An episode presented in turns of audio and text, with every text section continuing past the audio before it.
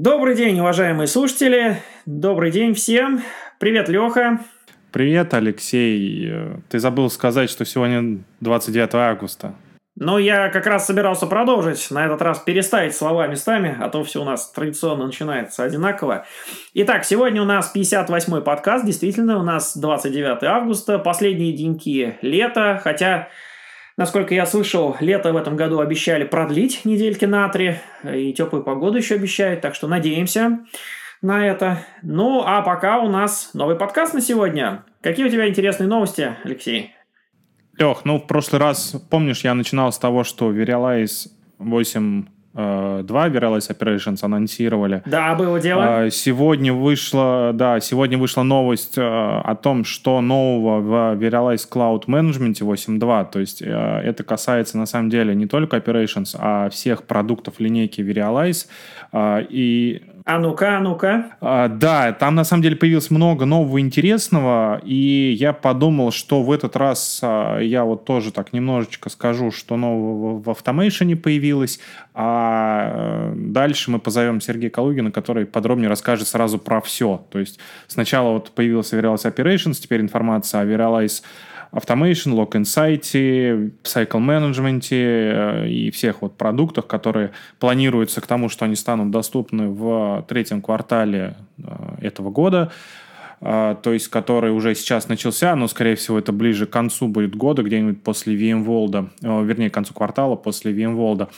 А, ну и чтобы Сергей сразу про все рассказал, потому что, как правило, ну будем честными, то, что рассказывают в блогах, это красивая картинка анонса. На самом деле а, в жизни все будет а, чуточку, может быть, по-другому, и не весь функционал будет доступен сразу в он-прем. А, потому что, ну, как мы уже тоже с тобой, Леха, обсуждали, что в облачной версии, а данный вот анонс вышел касательно именно облачной версии, то есть я уже тоже не раз говорил, его можно рассматривать как а, некий такой roadmap того, что появится в on-prem, но чуть-чуть погодя. А, и вот в этом анонсе, который касается облачных версий продуктов, про которые я сказал, но мы уже в прошлый раз я отмечал, что в Verilis Operations наконец-то появился движок ну не то, что наконец, а он стал более умным. Движок, основанный на Artificial Intelligence, на искусственном интеллекте, который позволяет self-driving operations э, обеспечивать то, что Пэт Гелсингер анонсировал еще вот, наверное, на даже не прошлом, позапрошлом VMworld. Наконец это начало внедряться в продукты, потому что тогда это был как такой некий vision. Сейчас это уже э, реальное применение и реальный код, который содержится в продуктах и позволяет а, в том числе управлять. Ну, это улучшение, касающееся кубернетиса, то есть более тесная интеграция с кубернетисом и приложениями, а, которые разворачиваются на инфраструктуре. VMware. Ну, про это все мы уже говорили. Основное направление, вот э, здесь повторюсь, это все, что касается современных приложений. Ну, а современные приложения — это, естественно, микросервисы, контейнеры, Kubernetes и все вокруг этого. Э, также вот на основе vCloud Foundation, который будет строиться на новых версиях продуктов, появится функционал Self-Service Cloud, то есть когда можно будет э, самостоятельно настраивать и устанавливать ресурсные объекты, единицы, как их обозвать с точки зрения облака. То есть, э, если сейчас как бы в vCloud Foundation этим занимается, VMware Cloud Foundation этим занимается администратор, то есть, когда приходит запрос, да, он там разворачивает workload домены, и э, дальше пользователи, соответственно, пользуются уже выделенными ресурсами, то все это идет по пути большего, э, как это, самоуправления, наверное, так, да, селл-сервис можно перевести, э, и идет вот в сторону... Самообслуживание, наверное, Ну даже. да, самообслуживание. Но хотя в, про инфраструктуру я бы сказал, наверное, больше самоуправления, потому что самостоятельно управляешь, а, не в том смысле, что хаос, а в том смысле, что ты сам а, управляешь в том числе инфраструктурой, и вот все идет в эту сторону, потому что, ну, тоже мы уже с тобой не раз обсуждали, для современных разработчиков важно быстро получать тот или иной сервис, потому что все мы живем в мире agile, когда нужно быстро изменять приложение, функционал и так далее. И вот что тут стоит отметить еще касательно автомейшена, это то, что появятся а, так называемые облачные шаблоны VMware Cloud Templates, которые А, ну, наверное, они больше похожи на модель сервис-провайдеров а, выделения ресурсов для более крупного такого масштабирования. И эти шаблоны, они позволят разворачивать, оркестрировать ресурсами сначала, как я уже говорил, в облачном Cloud Automation, потом и в On-Prem Automation, и которые будут описывать рабочие нагрузки на таком для всех платформ, которые существуют сейчас и с которыми работает Automation, в некотором таком виде э, low-code а, то есть который описывает, с одной стороны, общую структуру, независимо от облака, на котором разворачивается сервис. Это э, частное облако, это публичное, там Amazon, Microsoft, Google,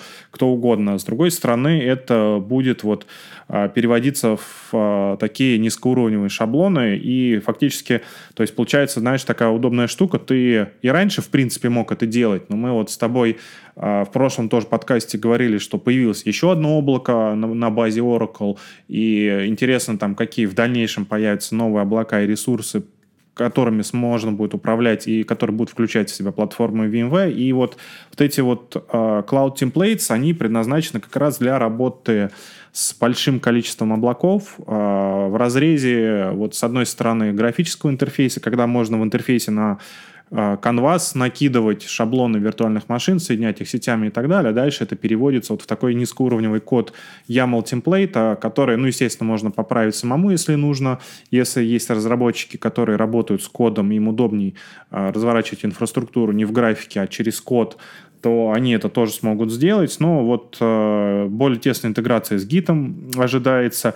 Э, в таком режиме это будет Э, все работать.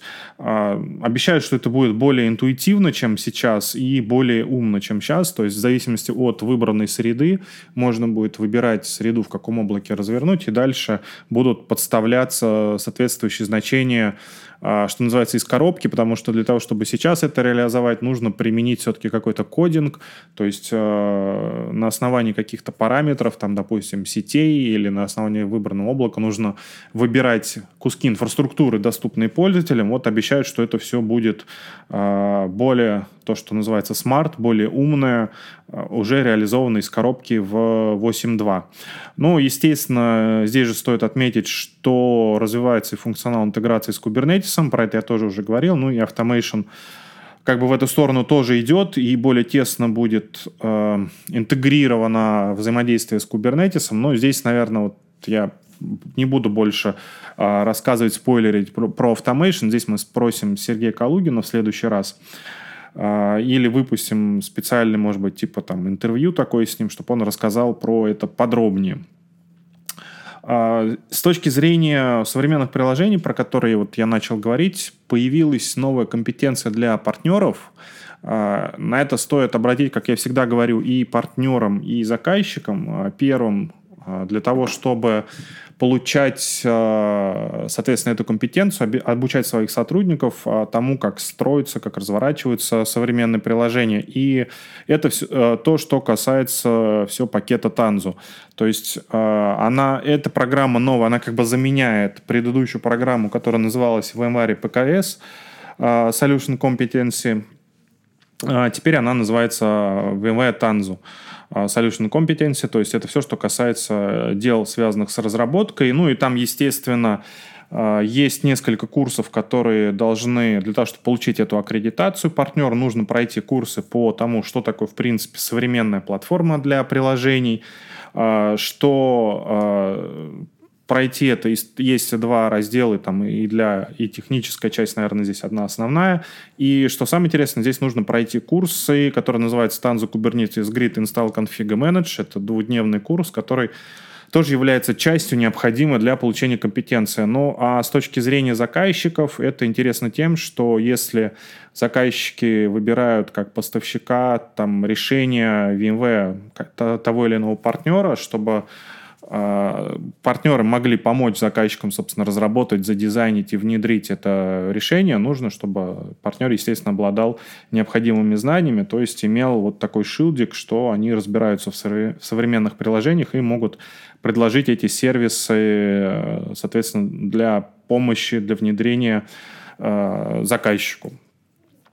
Ну, здесь я перехожу к следующей новости, и э, я часто затрагиваю, Лех, про VMware on VMware, и, наверное, первый здесь продукт, который был, это все, что касается end-user компьютинга, потому что у нас уже внутри давно портал на нашем же Workspace работает. Я не раз рассказывал, как внутренний IT VMware переходит на использование э, продуктов же VMware, как происходит эволюция и с точки зрения инфраструктуры, иммиграция в облака. И здесь я обращу внимание на то, что на VMworld, перед VMworld, который будет проходить вот уже совсем скоро, будут отдельные специальные треки э, от э, специалистов VMware, которые, собственно, работают, которые админят инфраструктуру VMware. Ну и, наверное, имеет смысл э, записаться на эти треки, потому что сейчас уже доступен э, контент-каталог, то есть каталог того, что э, всех сессий, которые будут на VMworld, ну и можно составить свое собственное расписание,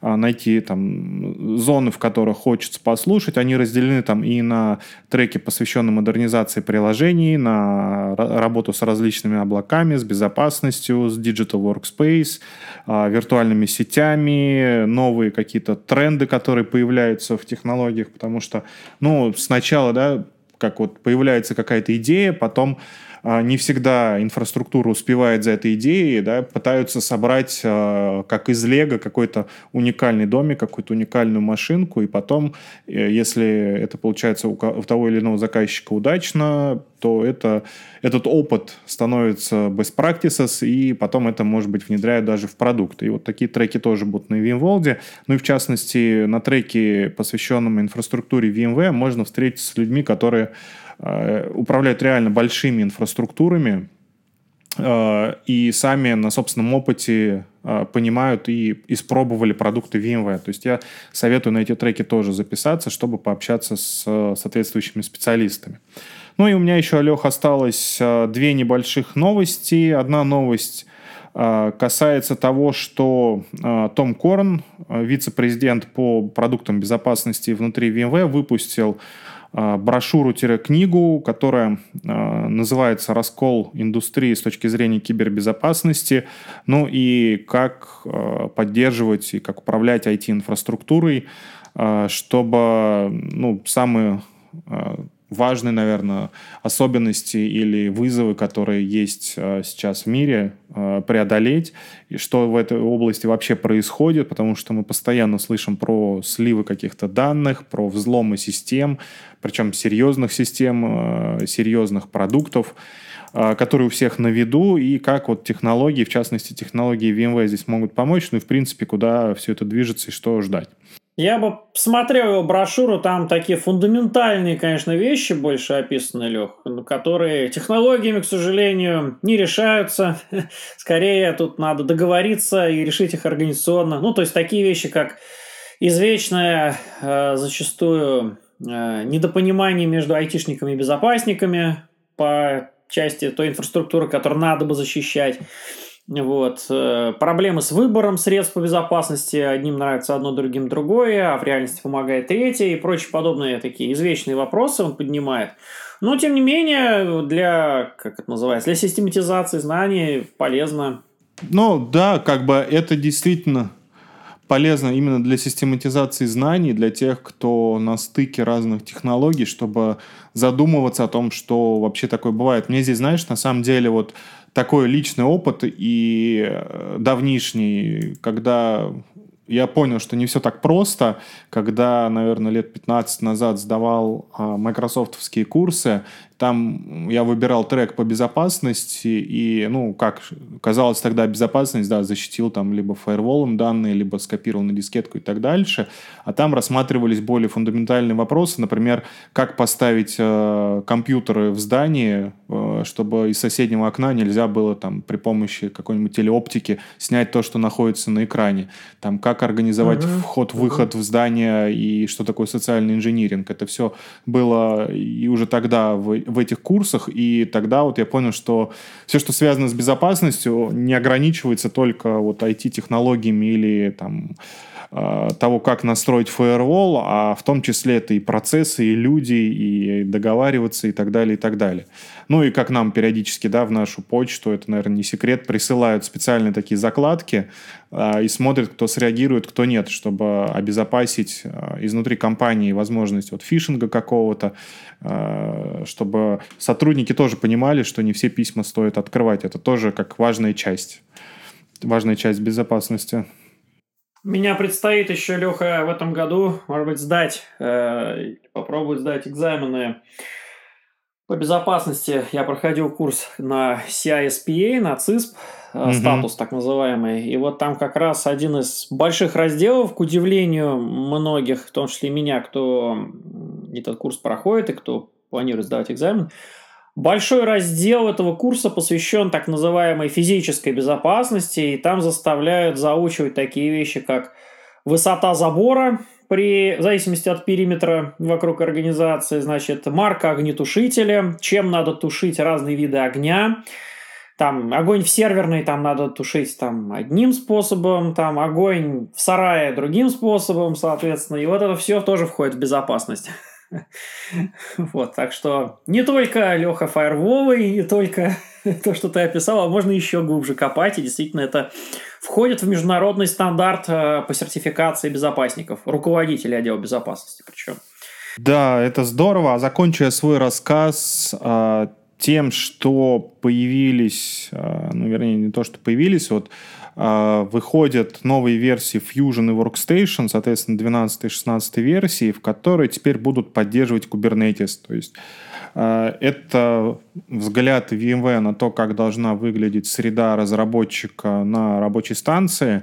А, и если какое-то время назад я рассказывал про тех превью Fusion, а, в которой появилась возможность запуска контейнеров, причем это не виртуальная машина, внутри которой разворачиваются контейнеры, это нативное использование виртуализации macOS, Behave фреймворка и разворачивание контейнеров на базе этого фреймворка – что фактически нативно для операционной системы. Потом то же самое, где-то, помнишь, ты рассказывал про Workstation где-то зимой, если я не ошибаюсь, в подкасте. Да, было то теперь дело, было. выходит вот релизная версия этих продуктов, которые кроме контейнеров будут поддерживать и uh, Kubernetes. То есть теперь, в принципе, VMware покрыла полностью картинку а, от рабочей станции разработчика до запуска приложений в продуктивной среде, а, про то, про что рассказывали не первый год, то, к чему давно уже шли, а, и, наверное, года даже два с половиной назад, даже три, впервые я увидел на презентациях VMware внутри вот эту вот информацию, потом мы стали доносить до заказчиков, и вот только сейчас с выходом новых версий Fusion Workstation появилась возможность полностью при помощи продуктов VMware, при помощи решений VMware обеспечить вот работу а, всех аспектов от написания кода до внедрения его в продакшн и автоматизации всего этого. Причем, помнишь, там а, была проблема с следующей версией macOS, с Sur, когда портилась возможность запуска виртуализации, но вроде уже выпустили патч, и вот новые версии Fusion будут уже поддерживать и Big Sur или Big Sur. Ну, короче, будет все работать отлично. Ну, в том числе, вот мне понравилось, что в новой версии Fusion будет поддерживаться и GPU, то есть это внешние графические карты, которые можно подключать для уфлода графических ресурсов к э, компьютерам, на, а, компьютерам от Apple для того, чтобы использовать ресурсы вот, э, более быстро графических карт. В общем, все будет в ажуре на Fusion в Big Sur. А, примерно так, примерно так. На самом деле у меня стоит и пока что все еще тех превью а, Fusion, и периодически, когда высоконагруженные задачи я запускаю во Fusion, например, Windows 10, то система начинает немножко подглючивать.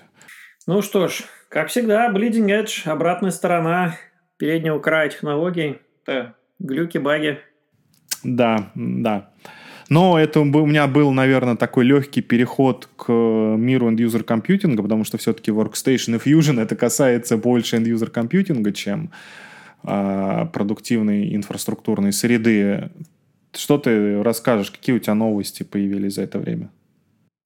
Ну, на самом деле, сейчас у нас, э, ну, что называется, до сих пор идет э, некое послевкусие релиза от релиза Horizon 8. А, но в этом выпуске я решил немного отвлечься от этой э, большой темы и скорее рассказать про вещи, может быть, более глубокие, технические. Благо тоже некоторое количество интересных статей накопилось. Ну и, Леха, помнишь, мы как-то, как это, подкастов эдак 30 назад у нас была даже рубрика Bits and Bytes, в которой мы жгли mm-hmm. на протяжении там некоторого времени про какую-то тему, глубоко копали. Потом мы с тобой эту... Да, было дело. Да, потом с тобой эту рубрику вынесли в отдельное крип-шоу, по сути, на Ютубе, который ведем. Но поскольку в этом месяце все в отпусках, и пока аудитория подразбежалась, на, на, разные, на разные дачи или разные локации, то мы с тобой сейчас крипшоу не выпускаем, поэтому я решил, почему бы не попробовать вернуть назад Bits and Bytes, немного порассказывать. Описать словами код? да, описать, э, ну, наверное, не код, но на самом деле ко мне пришли коллеги из э, наших Professional Services с интересным вопросом. Ну, вернее, вопрос, с вопросом-то пришли к ним – заказчики в процессе развертывания инстант-клонов, которые теперь у нас э, единственная наша главная технология в Horizon 8, а, которая появилась э, с ответвлением так называемые мгновенные клоны безродительские или сироты, видимо, как я их называю. Так вот, и вот в связи со, с тем, что клоны мгновенные сейчас основная технология, конечно же, заказчикам интересна подробность. Интересно, а как они себя будут вести в разных ситуациях. И вот э, ребят пришли с вопросом, а что будет, если у нас упадет э, parent машина? То есть вот клоны мы сделали, пул развернули, всех посадили, и тут parent у нас упал. Вот, я, в свою очередь, э, ну, как бы предположил некоторые, некоторые догадки сделал, потом решил проверить. Благо у меня есть э, стендик. Взял я там, э, грохнул парента, ну, вернее, сначала выключил, потом и удалил. Напомню здесь, что Вицентр это сделать не позволяет, он не выводит управление и возможность в управлении сделать power-off машине паренту, и не, тем более не дает возможность удалить. Но у нас же есть замечательный интерфейс ESXi, который даже в HTML5 своей новой реализации, он ничего не знает про хотелки Horizon, про то, что там реплика это или parent, и поэтому совершенно спокойно позволяет взять э, двухстволочку, нацелить себе в ногу и качественно выстрелить в виде, в виде удаления компонентов Horizon вот через, через свою консоль. Так вот, что я для себя интересно узнал, это так то, что если выключить parent, то при попытке сделать что-то с пулом виртуальных машин, брокер э, начинает судорожно биться в вицентр с воплями на тему, а где же, где же, где же parent, с которым что-то сделать. Вицентр его находит, предъявляет и включает обратно. Поэтому выключение парента э, не влияет на, на пулы. По сути, там некоторое количество ошибочек будет, а потом э, все включится обратно и будет дальше работать. Значит, э, в случае же, если parent машина будет уничтожена, получается интересная ситуация, что со стороны, ну, как я уже сказал, я ее грохнул через ESXi, и со стороны ESXi хоста конкретного этой машины больше нет. А в то же время на Вицентре эта машина все еще есть, потому что в Вицентре в инвентаре она осталась в его базе инвентарной. Поэтому он говорит брокеру, что как бы машина-то есть, но она находится в неком состоянии нестояния, и сделать я с этим ничего не могу, потому что вот на моей команды там что-то никто не отвечает.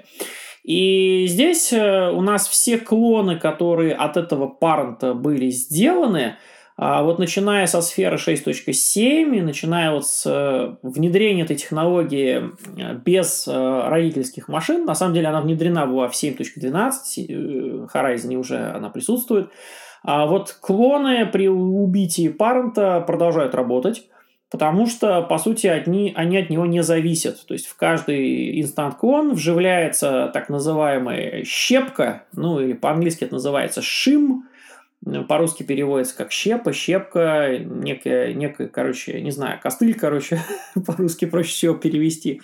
В общем, вживляется кусок кода, который эмулирует родительский процесс, для него, у него же самого, для него же самого. И таким образом он от парента больше не зависит. И если парент э, помрет, то текущий клон работать продолжится, как ни в чем не бывало.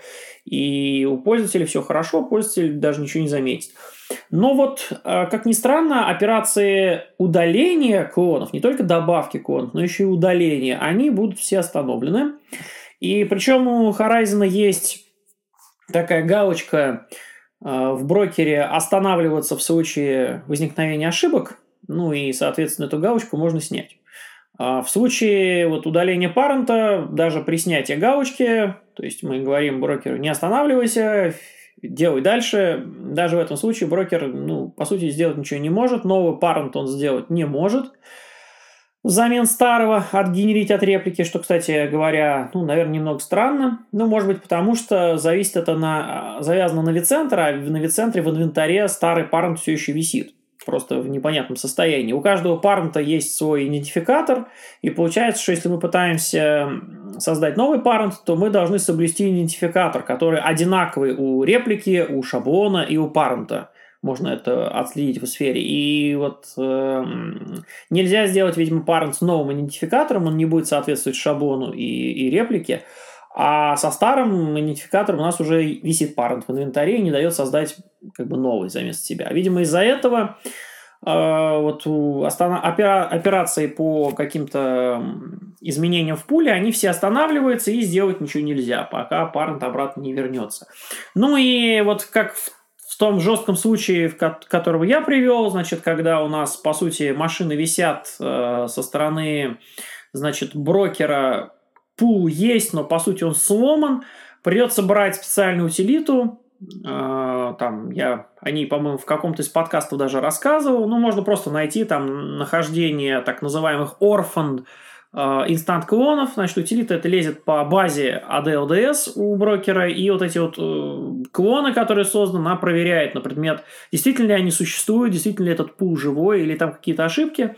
Ну и в случае нахождения ошибок нахождении случаев, что никто не отвечает в ответ на запрос, вот конкретная виртуальная машина молчит, а, эти машины удаляются из базы брокера. То есть брокер фактически о них просто забывает, а дальше предполагается, что админ а, доудалит, довычистит весь пул и все клоны уже руками через э, консоль ESXi. Так что вот, такая вот э, ситуация у нас с парентами. Конечно, парент машины, так же как реплики, шаблоны, лучше руками не трогать. Э, ну и выполнять операции через э, Horizon. Ну вот в случае, если вот возникает какая-то а, проблема в работе parent машины, потому что это же все-таки включенная Windows. Кстати говоря, это самый включенный Windows может еще и в синий экран упасть в теории, будучи парентом включенным. А здесь вот э, пока с моей стороны не удалось протестировать этот вариант впрямую, но мое предположение, что если Windows парити упадет в синий экран по какой-то причине, то он будет размножать ее дальше, прямо с синим экраном. Потому что технология размножения, сама технология клонирования, она абсолютно не зависит от операционной системы внутри виртуальной машины. Там может быть и Linux, который сейчас у нас тоже инстант-клонами размножается, и, э, соответственно, Windows – и в каком состоянии там операционка находится, это не важно со, со стороны самой технологии. Поэтому ошибка полезет только на этапе, когда уже клон будет создан, и брокер попытается соединиться с агентом, который стоит в системе, и не сможет это сделать. Вот на этом этапе ошибка будет э, в брокере появиться, что вот клонирование произошло, а с клоном соединиться не получается. Вот. А так вот клонирование будет. Вот, в общем, такие вот разные ситуации. Надеюсь, слушателям будет интересно, кто с Horizon экспериментирует, узнать подробности процесса. Ну, а между тем еще несколько интересных статей, которые хотелось мне затронуть. Значит, теперь уже э, перехожу скорее в тему э, Workspace ONE Access, в тему безопасности. Раз ты, Леша, начал тему с раскола, я постараюсь все-таки внести оптимистичные ноты, единение обратно произвести по безопасности. Да. Кстати, мне было тут удивительно, что BlackBerry устраивает до сих пор конференции по безопасности. Я думал, что BlackBerry уже не существует. Слушай, но я вот на мобильном конгрессе, на последнем, который проводился, был, там BlackBerry был огроменный совершенно стенд. Насколько я понимаю, BlackBerry не является, скажем так, стопроцентно самостоятельной компании, живущей только за счет продаж э, своей продукции. Они же являются дочерней компанией по отношению к, э, по-моему, Qualcomm или к кому-то, вот, к производителю чипов. Так, точно так же, как в январе все-таки по бухгалтерии имеют некоторые зависимости от компании Dell и от того, что вот там, я не знаю, в январе там как-то будет показывать какие-то плохие финансовые показатели, ну, как бы Dell от этого впрямую там не пострадает, да, Dell останется Dell и продолжит там, если захочет финансировать э, в январе. Точно так же и здесь, то есть BlackBerry финансируется извне, и поэтому они продолжают выпускать телефоны, они продолжают развивать э, инфраструктуру там и мобильные приложения, при этом, конечно же, они не игнорируют полностью оставшийся рынок, у них там свой, зависит этого, свой совместимости с Android сделан по факту, и у них на телефонах уже Android крутится, а не своя родная операционная система. Но, тем не менее, тем не менее, они активно там продолжают развиваться и делать всякие разные штуки. Вот, поэтому, значит, ну ладно, вернусь я к безопасности. Значит, интересная штука вышла у Microsoft. А в сфере патчинга винды десятки, значит, э, ну, как известно, вот, с давних пор существует у Windows э, механизм э, распределения патчей к операционной системе, всевозможных сервис-паков и так далее. А в связи с вариантом там rolling release, на который Windows перешла, этот процесс немножко там был пересмотрен, немножко заапгрейжен, но по сути остался таким же тот же самый ВСУС, так называемый, и его коннекторы, а один из которых, ну, по сути, это Workspace ONE, UEM, да, то есть возможность э, выступать в роли update-сервера или указывать э, девайсам на update-сервер. Вот, э, вот это все, все хозяйство, соответственно, оно имеют некоторые, ну, я бы сказал так, детские болезни, наверное. В частности, детской болезнью является то, что э, когда мы переводим Windows с одного билда на другой билд – мы обязаны поставить все-все патчи там самой последней версии от последнего билда. То есть, допустим, у нас сейчас там вышел билд 2004 э, или 2004 у Windows 10 выходит, да, значит, э, а допустим, мы находимся на этапе там билда 18.03. И вот когда мы патчимся, когда мы апгрейдимся через Update Services, нам приходится ставить именно самую последнюю версию по какой-то фиче, мы не можем сказать, что вот эту фичу мы оставим на версии там 18, например, 0.3, а эту фичу мы 18.09, например, сделаем, и дальше двигать не будем. Ну, вернее, как, сделать это, конечно, можно, можно там заковыряться в системе, сделать это реально, но не из коробки. Сейчас вот Microsoft выпустила функционал Target Release Version, так называемый, и вот статья весьма интересная, техническая, от э, коллеги нашего VMware, Брукс Пеппин, а, которая описывает, как задействовать этот функционал через, э, в том числе, Workspace ONE UEM для того, чтобы контролировать системные патчи. То есть мы конкретно закрепляем некие некие функции, что они будут браться из такого-то билда. Все остальные мы там не трогаем. Причем а, на протяжении длительного времени, как он отмечает, до вот релиза этой фичи можно было только на год максимум а, остаться там на старых версиях, даже дальше надо было обязательно апдейтнуться, сейчас можно неограниченно оставить вот на какой-то версии некую конкретную фичу. И это, наверное, полезно, это позволяет а, планомерно какие-то критические вещи протестировать, если с апдейтом, там, с патчем Windows перестала работать как надо – а, то, соответственно, оставить эти, этот функционал на старой версии. Вот. А, еще, один, еще одна интересная статья касается теперь уже вот, тоже безо, части безопасности Workspace ONE Access а, нашего портала.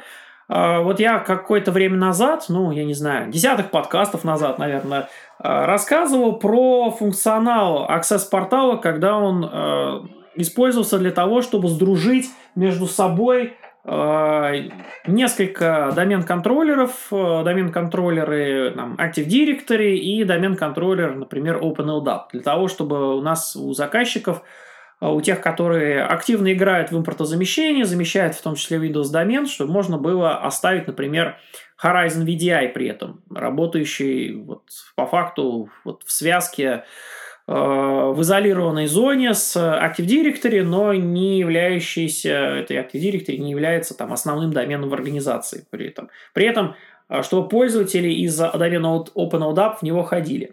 Вот. Ну вот здесь появилась интересная статья, опять же, Workspace ONE Access в роли миротворца, когда у нас есть два домена, ну, там не, не суть важно, там они Active Directory или нет, но в примере они Active Directory домены, у которых отсутствуют э, междоменные трастовые взаимоотношения, и, по сути, нам нужно сделать два Workspace ONE Access портала в каждом домене, сделать между ними там некий э, Trust, между двумя этими порталами. И дальше мы хотим, вот, чтобы пользователи из одного домена пользовались услугами, пользовались бизнес-приложениями домена второго. То есть сдружить между собой два изначально недружественных домена, сделать некую такую федерацию э, без использования родных там майкрософтских средств, потому что у нас, ну, допустим, могут быть какие-то ноутбуки или какие-то устройства, которые, в принципе, не в домене, а мы хотим, чтобы они тоже доменными сервисами пользовались, и при этом от того домена и от другого домена, вне зависимости от того, вот, к какому из доменов привязаны эти бизнес-приложения. Очень полезная статья, примерно вот из того же самого цикла, сдружень, сдружить несколько доменов между собой. Э, думаю, что вот кому-то из наших заказчиков наверняка пригодится. Ну и, э, наверное, закончу из, вот из технических статей, значит, с новостями. Это тоже похожая, близкая тема, синхронизация Active Directory с Workspace ONE Access. Тут я говорил только что про тему «сдружить два домена». А в принципе есть интересная, ну скажем так, э, особенность, есть ограничение из коробки, что когда мы производим какие-то изменения вообще в принципе в Active Directory домене, то изменения эти синхронизируются с порталом Workspace ONE Access – на фактически на базе некого э, временного интервала, на базе шедулера, как говорят админы. Э, там в качестве значения у шедулера стоит, чтобы синхронизировать либо раз в неделю, либо раз в день, либо раз в час, самые частые. И я, например, сталкивался с тем, что часто, часто наши заказчики говорят, мы хотим, допустим, чаще синхронизацию делать, но связано это с тем, что производится какое-то изменение, там переводят человека, допустим, в какой-то другой отдел, наделяют другими полномочиями или переводят на какой-то проект. Или вот как э, в статье, э, на которой я сейчас буду ссылаться, описываются случаи, когда пользователь теряет свой токен верификации, например, там телефон с э, инициализированным в январе Verify, средством для многофакторного захода на портал, и нужно ему обеспечить какой-то подменный вариант, там, прямо здесь и сейчас быстро зайти на свои бизнес-приложения, что-то сделать, ну, допустим, там, я не знаю, он сидит дома или на даче, или, ну, там описывается вариант, по-моему, в командировке, но я бы сказал, сейчас проще на удаленке он сидит, до него новый телефон там или новый токен доставить быстро не получится, ему нужно вот уже работать. Для этого нам надо в Active Directory его переместить в какую-нибудь другую группу, а, которой разрешено заходить э, по, например, по логину паролю на портал. И вот нам нужно, чтобы эти изменения синхронизировались мгновенно.